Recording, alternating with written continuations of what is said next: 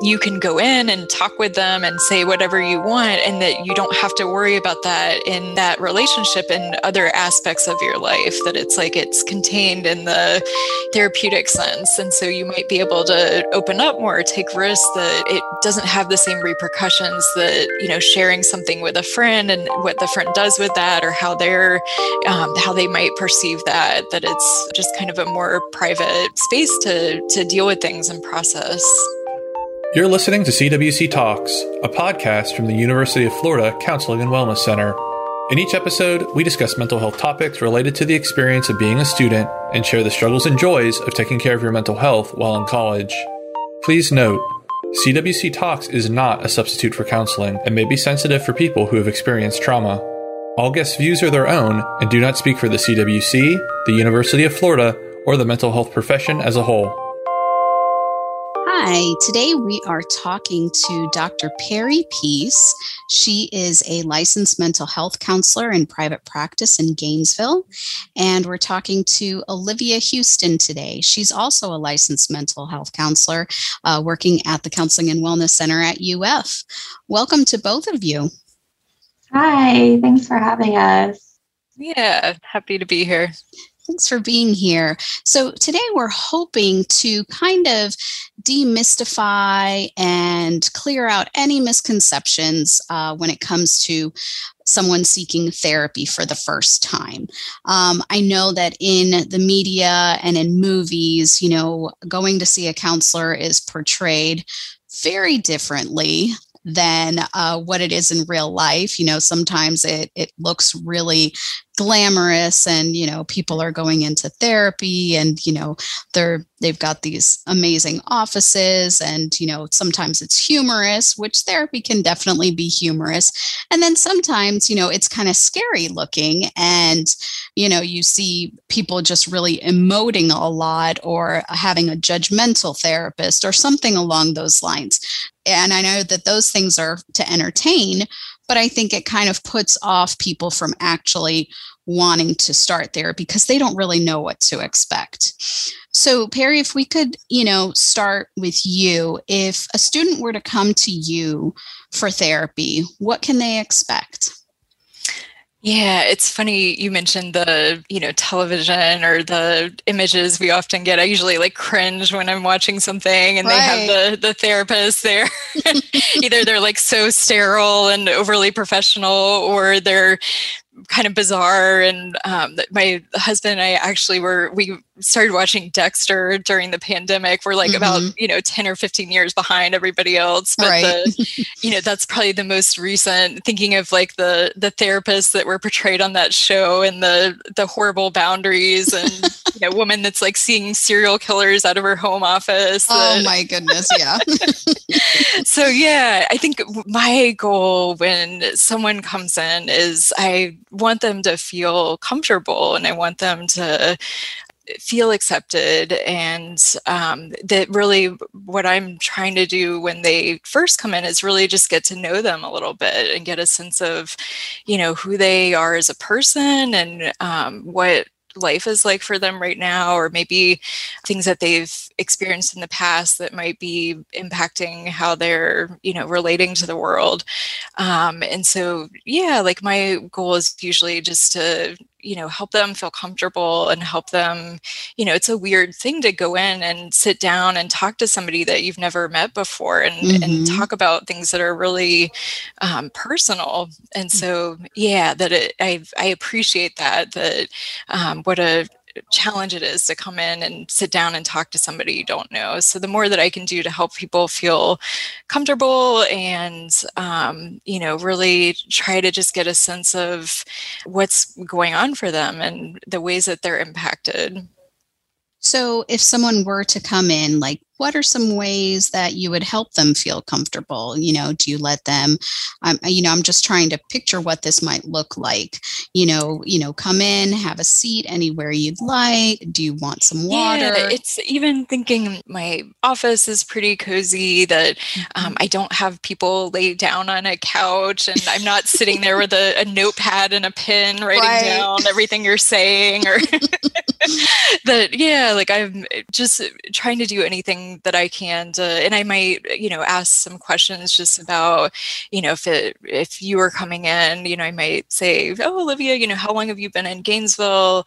Mm-hmm. Um, what are things like for you here? You know, trying to, you know, what brought you in at this time or you know tell me a little bit about what's going on mm-hmm. um, and then just kind of and sometimes gauging you know if if how ready the person feels to kind of jump in or go or if they seem you know a little nervous that you know maybe taking more time to um, help them feel comfortable or if they have any questions for me or if there's anything that they would like to know i'm happy to you know answer some questions or um, anything that can just help them feel a little more comfortable okay so it's not like you delve in and you're like okay come on give it all to me right now because i think a lot of times that's what that's what some people expect you know it's like oh my yeah, gosh they're gonna definitely. like go into my brain and shrink it and do whatever it is you know because right. of those misconceptions they have definitely and that i'm not sitting there analyzing everything that they're doing and reading into all of these things or you know it's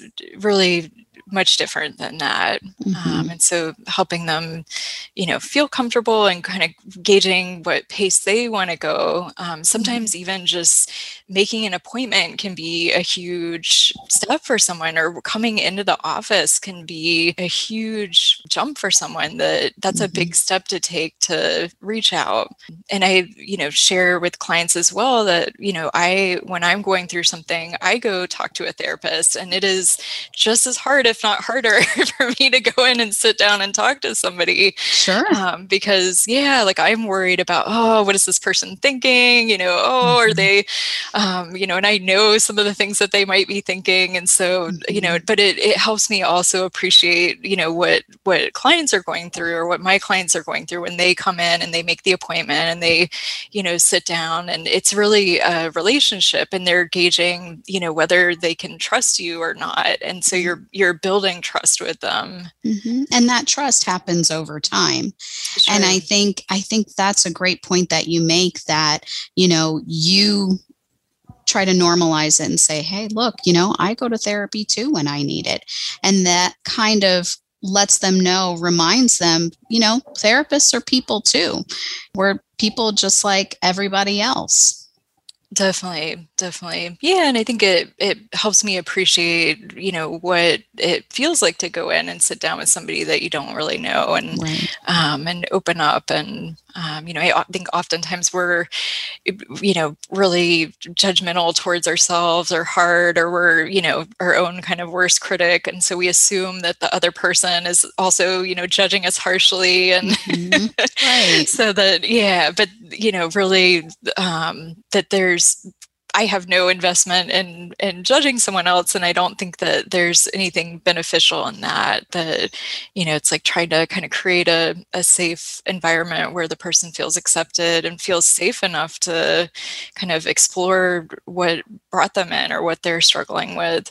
Mm-hmm all three of us here are licensed mental health counselors, and um, we see students that come into the CWC who aren't really sure what what type of mental health provider they need to see, whether it's a psychologist, a counselor, a social worker, a psychiatrist. And Olivia, I was wondering if maybe you could kind of talk a little bit about that.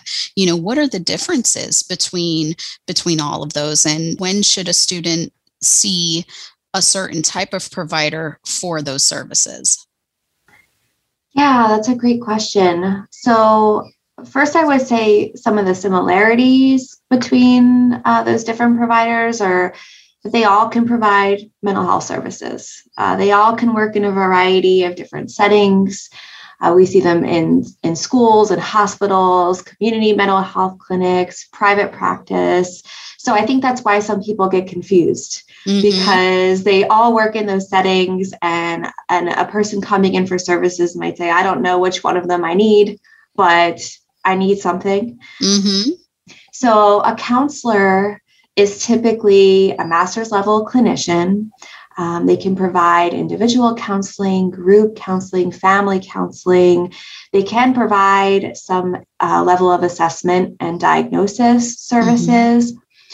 And then a psychologist is typically doctoral level and they can offer those same services that a, a, master's level clinician would offer but you also may see psychologists working in research settings or performing more in-depth assessment or testing services mm-hmm. um, so for example uh, in a school setting, you may see them doing testing services for ADHD, in some hospital settings or or community mental health settings doing you know personality type of testing right. or assessment it's a little more in depth or comprehensive um, and then a psychiatrist typically holds a medical degree mm-hmm. so you'll see them often prescribing medications and it's not as often that we see psychiatrists these days uh, doing therapy, but they can. Mm-hmm. Um, but most often we see them as as medication prescribers for students or for individuals with mental health needs. So those are, I think, kind of the main differences between those different uh, specialty areas. Right. I know that sometimes, you know, where we are, where we're working, we're often referring students to see different types of clinicians and a lot of times you know the the student if we refer them into the community you know we'll give them a list of of therapists and they're like well how do i know which one is the right one? You know because sometimes you might not match with a counselor. So what do you tell students when they're like how do i pick the right one? What do i do yeah it's hard because it feels sometimes it can feel like speed dating right yeah. when you're when you're going through and maybe like calling different counselors and trying to learn more about their style some counselors have websites and some don't where you can mm-hmm. kind of learn a little bit more about their practice but I would say that there are a lot out there that do offer, at the very least, some initial phone consults where you can ask questions and feel them out to see if they're a good fit for you. Mm-hmm. In other cases, you might not realize until after a couple sessions whether or not you feel like you're clicking or vibing with a person or not, um, mm-hmm. and whether or not you feel like you're establishing a good rapport with them. Mm-hmm. And it's okay to decide for yourself that you want someone else. Don't mm-hmm. stick with a counselor because you feel like you're going to hurt their feelings because this is about you. This is your process and you need the person that's right for you. And also, I would say don't give up on counseling altogether just mm-hmm. because the first counselor you see isn't the right fit for you. Sometimes it just takes a few tries to find the person that is right um, because lots of counselors do have different styles and their interventions they use might be different. So, those are all really helpful things to ask in the beginning um, before you kind of jump into the counseling relationship, too. So, asking about what their style is, what their interventions are, I think that's that's really important, and especially not to give up because I know that it can be so discouraging when you know you finally go and you get help. You've been dealing with something for a while, you go and you get help. You make that phone call, then you might have to wait a week or two before you actually get in to see them, and then to sit down with them and there's just no chemistry whatsoever. And you're like, this person does not fit what I need. And it's nothing against that other person. They could be a wonderful person, but it just doesn't fit with you. And so it is discouraging, you know, to walk away and be like, well, that was kind of a waste of my time. But you're right. You know, it's important not to give up and to try somebody else because eventually you will find that right fit. And one of the things, you know, as I was preparing for this, one of the things I was thinking of too was we need different therapists for different periods in our lives. Mm-hmm. Like I can look back to when I first started going to see a therapist, I was in my 20s and the therapist that that i found i found through a friend of mine like she had been going to see this therapist and i said you know what? I think i need to see somebody too. So she referred me and so i started seeing this therapist and she fit me fantastic. So it was great and it worked great for a while and then you know i took a break from therapy because you know it's i didn't need it you know long term but when it was time for me to go back to therapy to work on some different issues, I purposefully looked for a different therapist because I was at a different stage in my life. I was a therapist at that time. I was looking uh, for someone uh, who had a specific specialty. I actually wanted a male point of view. So I was going, I ended up searching out a male therapist who specialized in seeing other therapists and some other, you know, uh, different specialties that he had that matched with what I was looking for. So, you know, it was just interesting, you know, how di- different stages of your life will have different needs. I couldn't agree with you more. yeah. yeah. that finding the right fit I think is such a important thing and sometimes you know you can look at someone's like little website or what they wrote and get a feel like oh yes or no or yeah calling them and just you know having a conversation or you know just going in and seeing but trusting that yeah like if it doesn't feel like it's a good i just like um, liv was saying that um, you know that it's totally fine and it you will not offend the therapist yeah. it's okay like i would i know i'm not the best fit for every single person and mm-hmm. i would mm-hmm. much rather yeah even help you find someone that might feel like a better fit or if there's something that you're needing that i'm i'm not able to offer that yeah i would rather you know help you find someone or support you in finding what what fits best um, mm-hmm. rather than have someone come in if it if it doesn't feel quite right. and i've had that experience too where i have gone to a therapist and I think one of them like pulled out a whiteboard and drew a diagram. It was just like, yeah, no, this is not this is not going to work for me. And that might be great for some people, right, but right. it was just very I was like, yeah, no, this is this is not not working for me. And so right. yeah, it, it just, you know, said thank you and found someone different. And mm-hmm. that's totally fine. You're allowed yeah. to do that.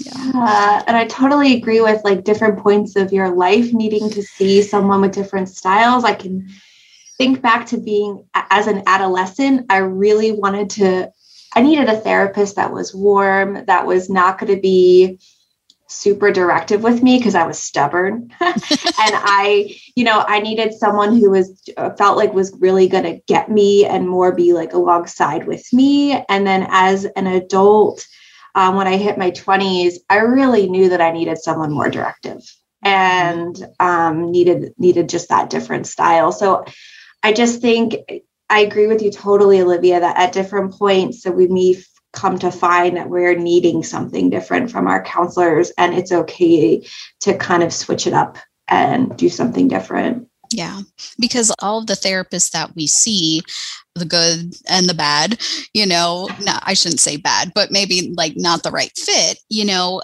we learn something from every single one of them. You know, we learn something about ourselves from from each one of them. I've had actually both clients and family members and friends in my personal life say, well, why would I go see a counselor? I could just talk to my, I could talk to you, Olivia, you know, or I could talk to my spouse, or I could talk to my parent. Why do I need to go see a counselor? Yeah, I mean, I think it's a it's nice having someone that's completely objective that you know doesn't have a stake in you know what in it you know i tell my family members or when i'm supervising newer counselors that you know are learning to set boundaries that um, it's like you just can't you know you can't be objective with a family member with because you care about them and you you know and it's hard to see them hurting or in pain and mm-hmm. that it's just a different experience to see someone that you know doesn't know your whole situation or isn't wanting you to do a certain thing or to that they want to help you see what's best for you um, and that's a really different and that it's a nice because they're you can go in and talk with them and say whatever you want and that you don't have to worry about that in that relationship and other aspects of your life that it's like it's contained in the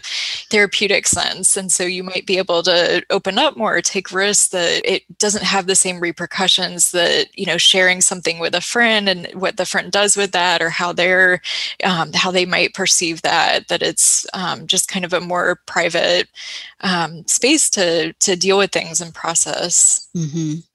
and you know you you bring up a good point where you know it's a different relationship and when it's somebody that that you have that personal relationship with and you don't want to see them in pain you know we don't necessarily want to see our clients in pain either but mm-hmm. we're i think i'm more comfortable seeing my client in pain i'm more comfortable sitting with that you know i don't and allowing them to express themselves than i am with you know a friend of mine you know, where I may want to jump into that, okay, how can I solve this problem? When sometimes that's that's not the best solution for that person. Mm-hmm. Does that make sense? Right. Right. Yeah, definitely. So tell me a little bit and I'd like to hear from both of you. Like what has your journey been as a counselor? Like what prompted you to start in this direction? Liv, I'll start with you. Sure. So I actually started my career after college working in juvenile justice. I worked as a juvenile probation officer, and this is where I actually found my love of working with children and families. Oh. I struggled with my role mm-hmm. at times because I felt like I just bled empathy for the families that I worked with. And I searched for ways that I could use this more as a strength. And I was mentored by some really incredible people that helped guide me in finding what was really the best direction for my career with the strengths that I had. And it was through a good friend and a colleague that I was presented with a really good opportunity to work at a local school district where I started doing suicide risk assessments and assisting families with connections to resources and I saw this as a great opportunity to intervene and catch kids before they fell into the system.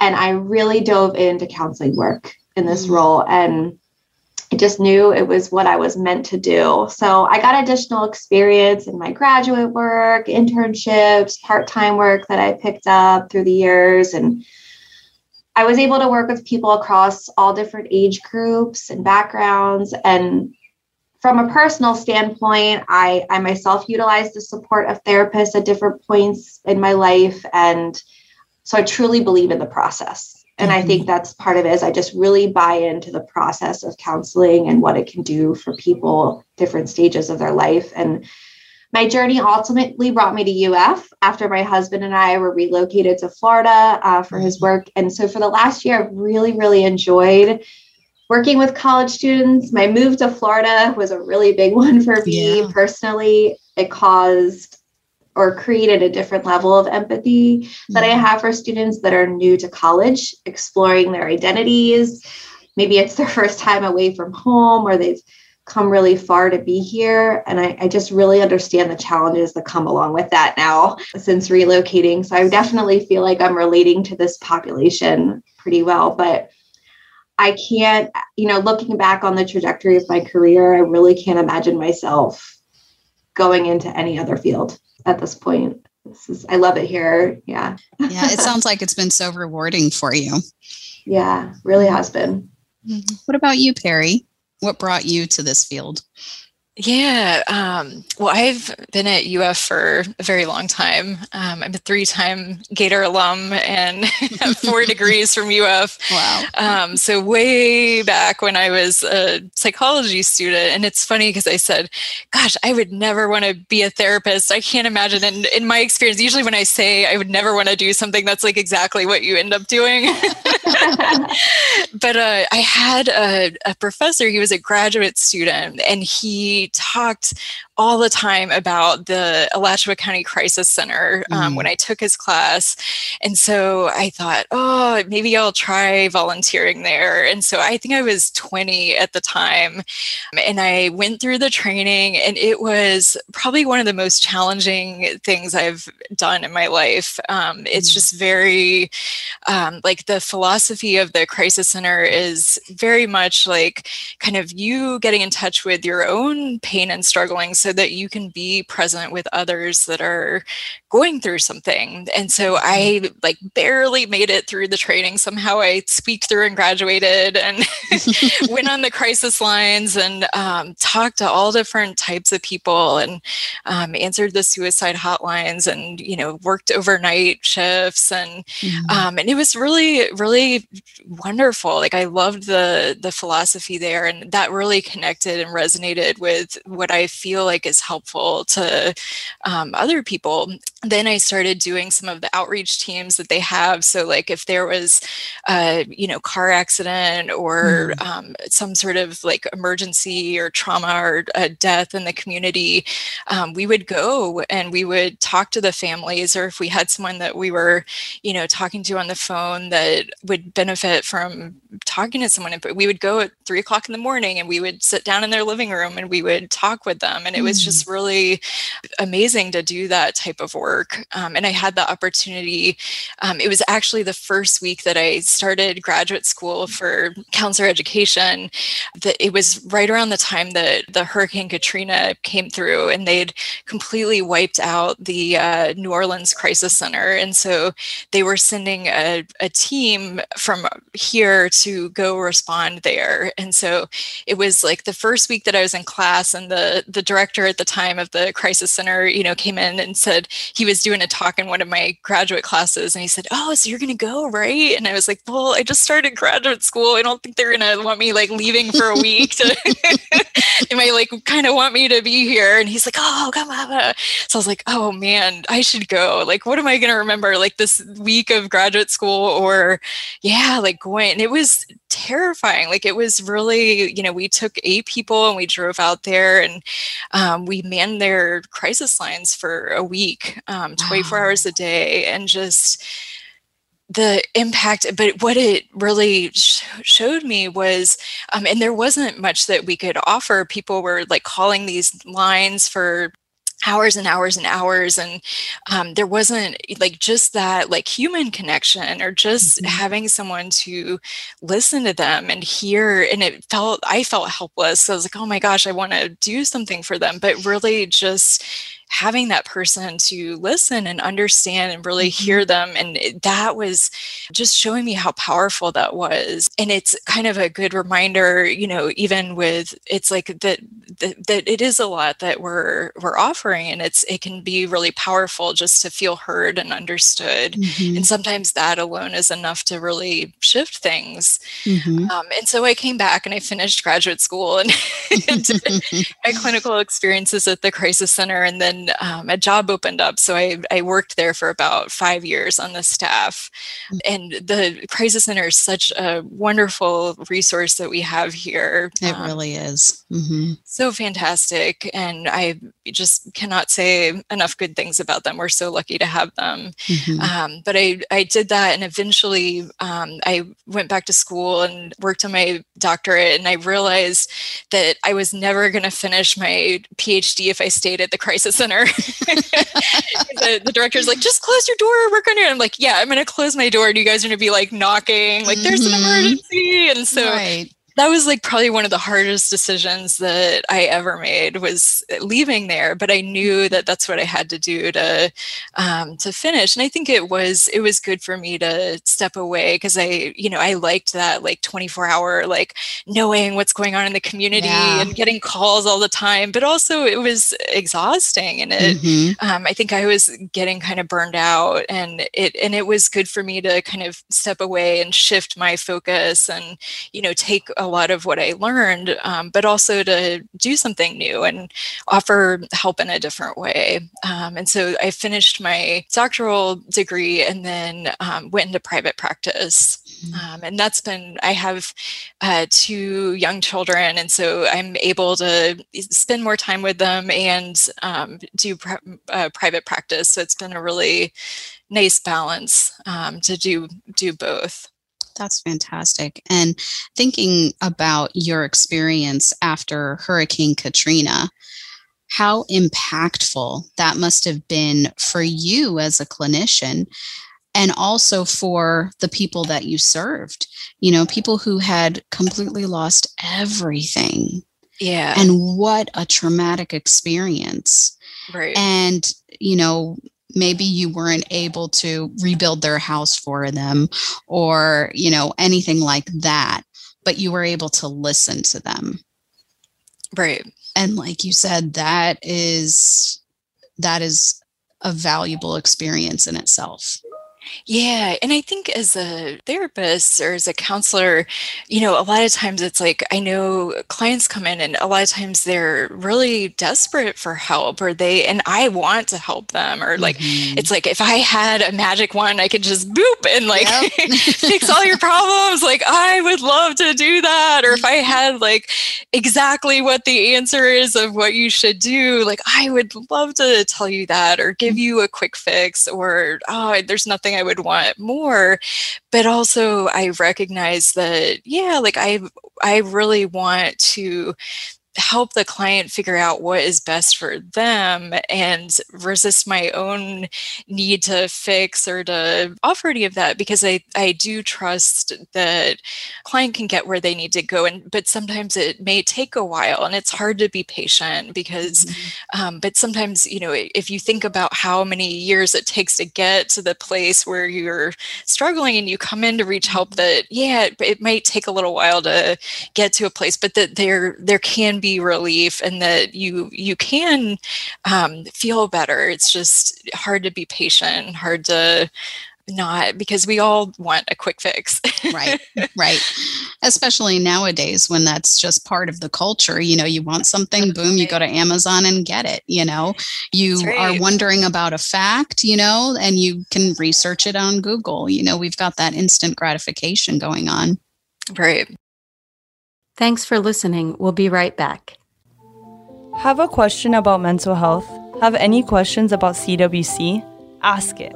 Ask It is a new way for students to ask mental health questions and get answers from a CWC associate. Ask It provides responses to a range of inquiries such as when to ask for help, how to manage day to day stress, how to support a fellow Gator, existing resources for addressing mental health concerns, and more. Once you submit your question and contact information, a CWC clinician will respond with an answer within 5 to 7 business days.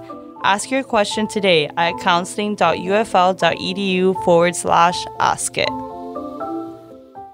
what Liv was saying earlier about using her personal experience um, and her professional experience in her current job now with, you know, moving and entering a whole new phase of life and how she uses that to relate to the college students now. Your experience, Perry, at the crisis center and then working with uh, people of Hurricane Katrina, how has that I guess how has that informed your practice now, you know, working in private practice? Yeah, I mean, I do a lot of trauma work and I really enjoy um, working with uh, trauma. And I think, you know, I, it helps. I think what it, the way that I conceptualize clients and cases, and, um, you know, it's like I'm trying to understand the impact someone's experience. And a lot of times people, you know develop ways that maybe they had to cope or that they had to survive to get through certain situations um, and thinking you know for myself as well and things that i've been through in my life you know and it's like sometimes those coping strategies that we needed to have and that we developed end up kind of getting in the way a little bit or or maybe they're no longer needed and we're still engaging you know with with people in that way or we're responding to things in a way that's similar to our past experiences. And so for me I guess just using my personal and professional experiences of just helping it's like a way to not necessarily pathologize someone's behavior but to more so understand like okay what is it that that is going on here? And i'd say like most of the people that reach out will say oh depression anxiety and so that's usually like what brings someone in but then when you start to really you know peel away at it, it's like oh and this but there is some sort of trauma or there's some sort of like reason that they're responding that way or that they're feeling that way. And so, you know, usually there's kind of more to it. Mm-hmm. Um, and so it helps me kind of just see it kind of holistically. Mm-hmm. For for our listeners who may not be who may not know what trauma looks like and of course there is such a broad spectrum yeah, of it um, yeah. can you explain a little bit about what that is Sure. Well, I think, you know, a lot of times when we hear trauma, you know, we think of like an assault or a, you know, accident or like some huge event that, but that, yeah, like there's, there's all different types of traumas, like the, and it may be something that, you know, the person may not categorize as trauma, but maybe not getting as much um, affection from your family, that that's something that can you know cause trauma on some level that it's mm-hmm. like something you know too much or too little or you know that it's eh, things that we may not consider to be highly traumatic but may cause kind of a, a trauma response mm-hmm. okay thanks you talked a little bit about previous um, things that you know growing up with. And part of that is there's still even though we're doing our best to eradicate it there's still a stigma regarding seeing a mental health counselor and so it could be that our, it could be a cultural thing, it could be a generational thing, you know, like you, you don't need to go outside of, you know, your family to discuss these things, or it may look poorly on you or on the family, or families um, don't necessarily believe in mental health. How do you work around that? with with people and i'd like both of you to um to answer that some things that I would say would warrant doing some counseling, but they're really skeptical of the process because of maybe some of those cultural pieces of, you know, what their family might say, what their upbringing has kind of taught them to believe about the process of counseling. I really try to meet the client where they're at with that feeling um, and and begin to normalize those skepticisms and uh, confusion about the process of counseling because it really is one of those things that like you said earlier media has portrayed in a certain way or maybe experiences that they've heard from other people have caused these kinds of feelings around you know stepping into the process of counseling. And there's also sometimes a fear of judgment by your family or by friends. What if I tell them I'm doing counseling and they're going to think less of me or they're going right. to uh, judge me in some kind of way? So I try to work with those emotions and really demystify the process of anyone can benefit mm-hmm. from counseling. Um, it doesn't mean that there's something wrong with you. Right. Um, and especially those students that have this concern around keeping things really private. Um, that's where I really start to talk about things like confidentiality and privacy and recognizing their concerns about sharing their personal stuff with someone that's outside of their family mm-hmm. and how that would feel because it's vulnerable it's scary. It can feel super intrusive. Mm-hmm. And so, myself as a counselor, I would approach those students with a lot of care and patience and just recognizing that they're not going to be ready to just kind of like dump all their stuff right away. And that is all right. You know, mm-hmm. we can mm-hmm. take things as slow as you need to mm-hmm. because I just want you to feel comfortable. Because again, this is this is for you it's not for me so i'm going to take things at whatever pace you need mm-hmm. great i'm hoping i answered your question yeah yeah you did you did it's nice to see what your approach is you know to to a difficult situation like that Perry? Yeah, um, I think you bring up a great point about the stigma and particularly like um, cultural barriers or you know it's it's really important to um, acknowledge that and that that may be you know on top of just how difficult it is to reach out that really understanding what it means for this person and from their you know cultural values or beliefs and what the you know their kind of system or community um, and really kind of addressing all of that on on every level um, and yeah i mean i think it's it's kind of normalizing and validating. And i know sometimes also it's students may feel like, oh gosh, you know, if I share this about my family, does that mean that I'm ungrateful? Or is the counselor like judging my parents? Or, you know, mm-hmm. it's like, mm-hmm. I promise you we're not. Right. I'm like, I will often tell me, I'm like, my husband and I are both mental health counselors, and I will gladly pay for my children's therapy later in life when they need it.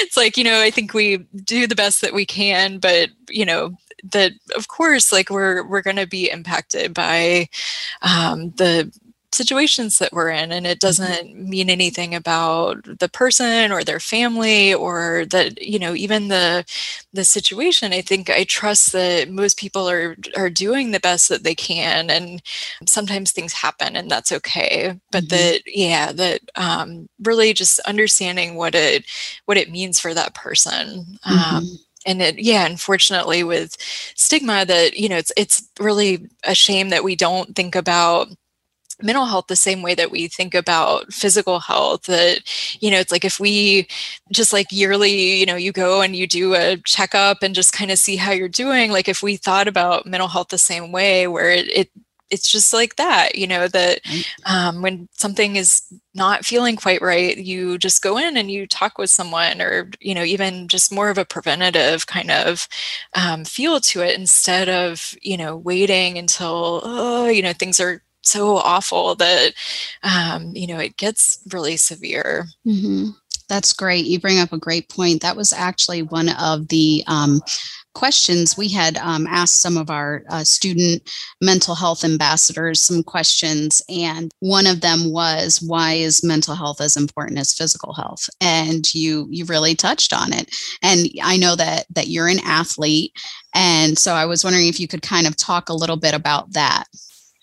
Yeah, probably one of the ways that I take care of myself um, is through physical activity. Um, and my approach to therapy, I have kind of a somatic frame, or I'm very interested in the body and kind of how we experience the body. I think part of that is because I'm I've been an athlete, and so I, mm-hmm. um, you know, really engage with my body a lot and have a sense. Um, and yeah, when I was in graduate school, I was a competitive boxer, and um, I just love, you know, and that was such a, I was working at the crisis center at the time. And so it was so nice to just go into the gym and just punch something and yeah. like mm-hmm. not think, just de stress. And um, oh, it was so wonderful.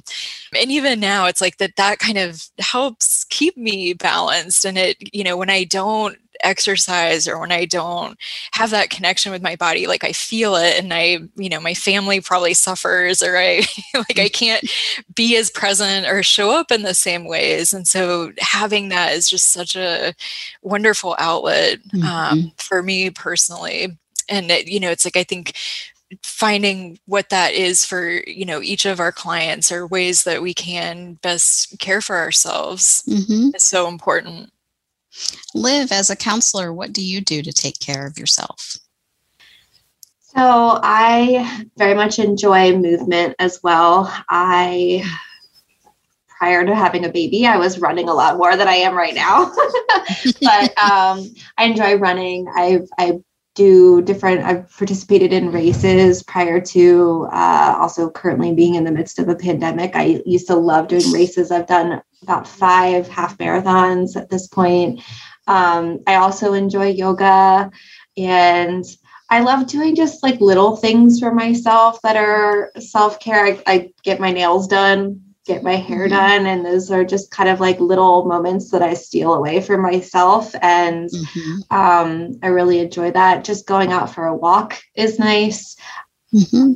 So I I do try to find something in every day that I can do to, to care for myself. And and even sometimes it's just a really hot shower.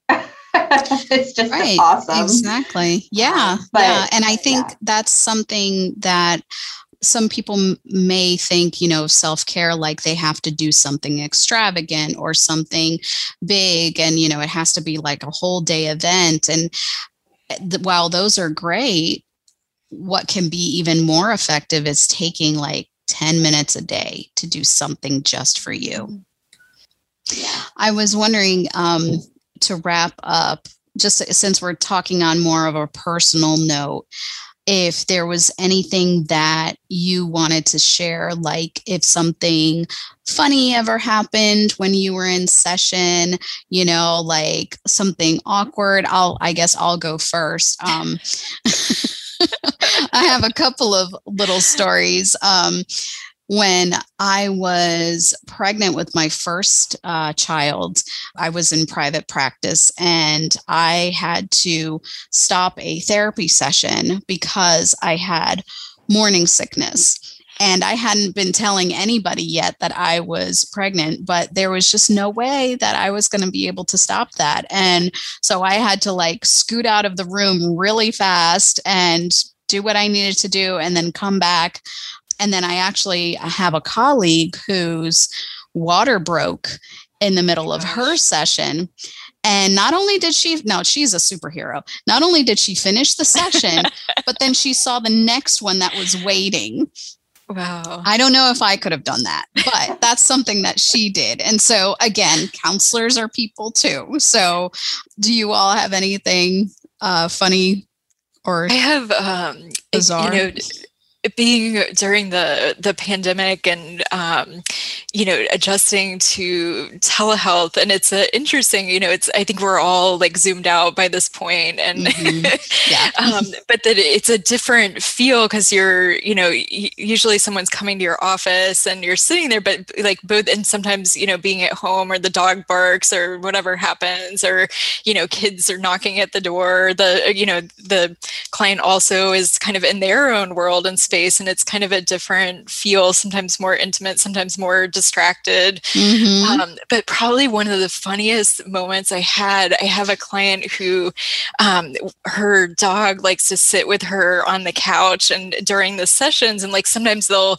bark at stuff and which is totally normal. But there was this one time where we're we're talking we're in the middle of something deep and like all of a sudden she makes this facial expression and i could tell immediately that her dog farted farted. and she said, My dog just farted. I said, I knew it.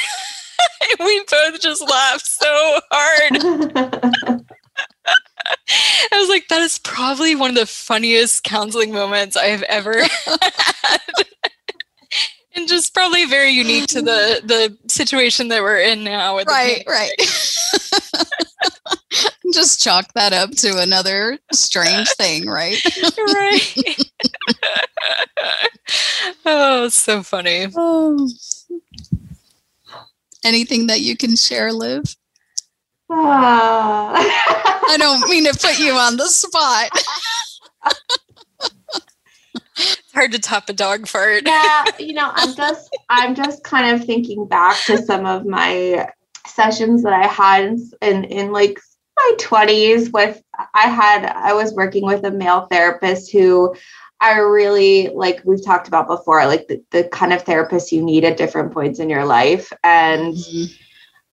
I needed someone who was a little more directive with me and that sort of thing and he was extremely directive with me um, at different times kind of and I think there were were a few sessions that I recall having with him that I just kind of threw him for a loop when I would walk in and just kind of say something. And I, I do remember a session where I, I walked in and I sat down and I was just like, I need to talk about sex today. And his face, like his face was just like, all right, strap in. I guess we're doing this. And I I remember my face turning beet red and his mm-hmm. face turning a little beet red because he wasn't expecting that from me. Mm-hmm. And um, but you know what? I ended up actually having one of the best conversations I've ever had about mm. sex. And and I say this because there are some topics that we're scared to talk about with our counselors and because we're afraid we're going to be judged, we're afraid it's going to be weird. Mm-hmm. But it was one of those moments where I felt super awkward and I laughed when I said it and I blushed and but you know what? It was like one of the best conversations that i ever had and i could felt open and comfortable and left that session feeling like I, I, I learned something about myself today and i'm really glad i did that. So i don't know if you could consider that like a super funny moment but it was it was an awkward uncomfortable thing that i ended up getting a lot out of. So i'm glad i did it yeah. That's awesome. That's awesome. Well, thank you both so, so much. I've really enjoyed this conversation. And um, I hope we get to talk to both of you soon. Yeah, thank you. Great to be here. Thanks for listening. You can find CWC Talks on Apple Podcasts, Spotify, or wherever podcasts are found. Please leave us a rating and review us. Email us at cwc talks at ufl.edu with your feedback and suggestions for future episodes. Show notes, resources, and more can be found at counseling.ufl.edu slash cwc talks.